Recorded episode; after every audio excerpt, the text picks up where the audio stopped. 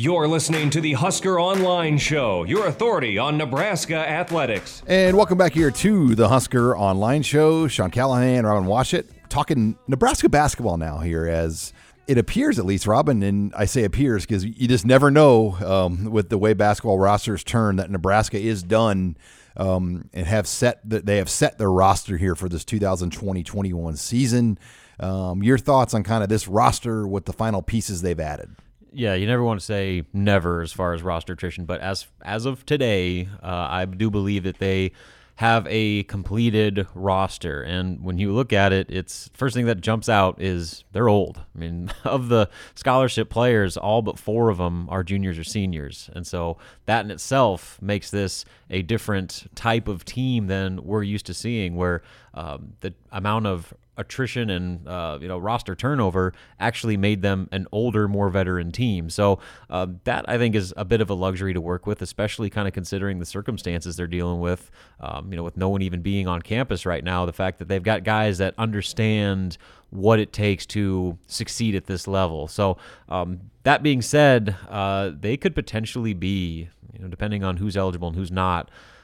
11 deep this year with their rotation, and that is a, luxury, obviously, in many different ways. Um, I know a lot of people this past week were asking about projected starting five, and I guess if I had to guess right now, assuming uh, some waivers are, are, granted by the NCAA, I'd go Delano Banton, um, Kobe King, Trey McGowens, Teddy Allen, and Lat Mayen. But that five could fluctuate from a game to game basis depending on the opponent.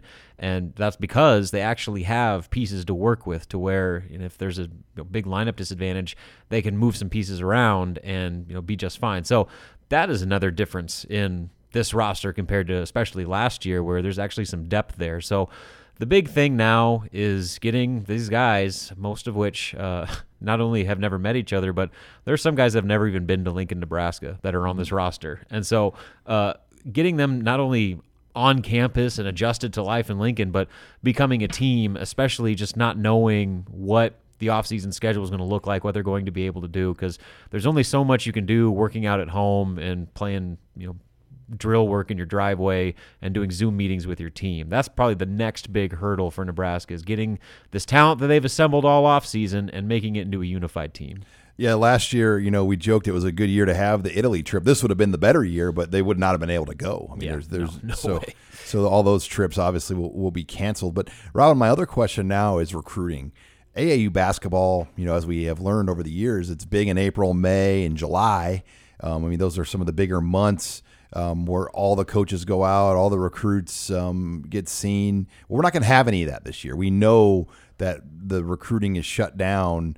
Um, do you know what's the contingency plan for AAU basketball going forward? Well, right now, obviously, with the recruiting dead period being instituted through June 30th, uh, that really limits the window for those types of events to normally happen. They, they've already lost all the spring, and you know June was supposed to be kind of a dead month anyway. But July, that's the big month where uh, you know you have the big Peach Jam event and you know the uh, different shoe company uh, major tournaments where uh, I mean that's when you know the, the the final finishing touches were put on uh, you know the highest profile players that I don't know if it's going to happen at this point. Um, you know, there's some people uh, well connected in the basketball world that think that uh, dead period might be pushed all the way through July, and if that happens, I mean that eliminates the entire traditional AAU calendar year. And for Nebraska, that doesn't necessarily hurt all that much because of how much they utilize the transfer portal and with the looming um, you know one-time transfer rule that will inevitably be put into place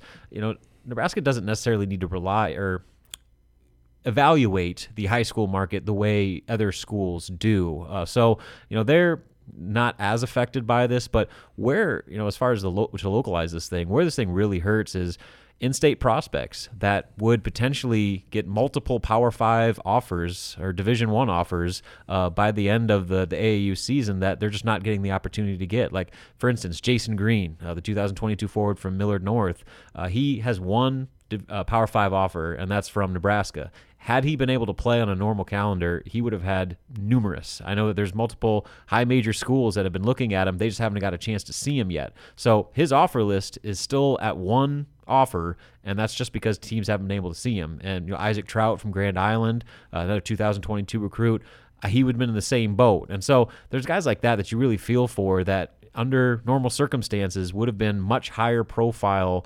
recruits that just aren't getting a chance to be seen the way they normally would. And until the the groups of people that can be in a room is lifted to over 50, I mean, it, it will be next to impossible to have Those AAU tournaments, guys are just packed. That's like the benches all around the court. because they're not in arenas. They're they're in they're in like seven to eight court like multiplexes that everybody's just mingling around and you know there's a lot of you know conversations and stuff that go on after the game and you know lots of high fives and all that stuff so i mean it's it's uh yeah the idea of them having that type of event it, I don't think it's going to happen. Um, I think what you might see is them try to do some smaller scale events where, I mean, it might just be coaches only. yeah, the best of the best, coaches only, uh, being able to participate in these smaller mini tournaments uh, to where at least kids can have an opportunity to play in front of coaches. So um, hopefully they get at least something uh, and maybe some some more opportunities that uh, you know these kids really need to really maximize their their recruiting potential. or they'll have to up the streaming. I mean, they'll have to they'll have to provide really really good footage and streaming of these events. But still, you want to be there in person. I Yeah. mean,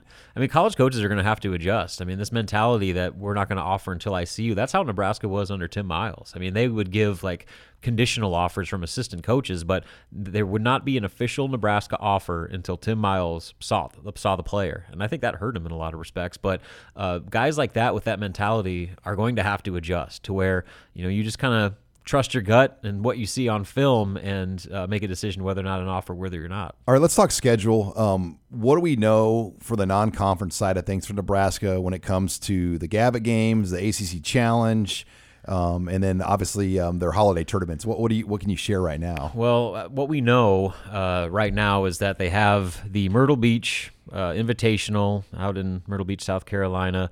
Uh, that's uh, November 19th through the 22nd, and uh, you know, there's a, several teams. I guess Missouri's in that, Pittsburgh's in that, Utah State, Dayton. Uh, so some we'll see kind of what the bracket looks like as to who Nebraska would play. But that's uh, the big one we know of. Um, some kind of buy games that they've been able to add are Cleveland State, which normally wouldn't be all that appealing, but Cleveland State is coached by Dennis Gates, who is the brother of Nebraska assistant Armon Gates. So there's a little family tie there. Uh, they got a game against uh, IPFW or Purdue Fort Wayne, whatever they're called now, um, and then UMKC, Missouri Kansas City, uh, and then obviously the game in Kansas City uh, against Kansas State, and then uh, the Big Ten ACC Challenge, and the opponents haven't been set for that yet. So that one's still two to be determined. But with the Gavitt games, which is kind of the Big Ten Big East series, uh, it's expected that Nebraska is going to be left out of that uh, again, which I think that's at least the second time. And you know, Well, there's ten time- now. Is UConn in the East Big East this year? Yes. So there's 11 Big East teams and there's Yes. 14 Big Ten teams. Yeah, so the, there's always Big Ten teams that are left out, but I think Nebraska's going to be left out again. So I'm curious to see what they do with that game that they, they probably thought they were going to have.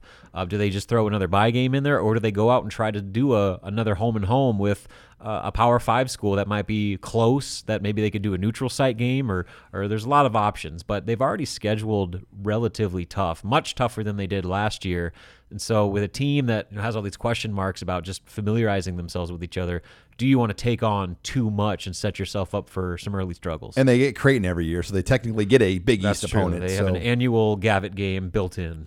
you know, but like Wisconsin plays Marquette, um, Xavier plays Ohio State, don't they usually every year? I believe so. So I mean, you see a lot of normal Big East. I'm sure. I think Rutgers plays um, Seton Hall Mm-hmm. every year um, in, in games. Uh, back and forth. Georgetown and Maryland play a lot. So yeah, there is already a lot of crossover. Uh, I'll be curious if they finally get a home game in the ACC Challenge, Robin. They've gone Yeah, two in a row. straight.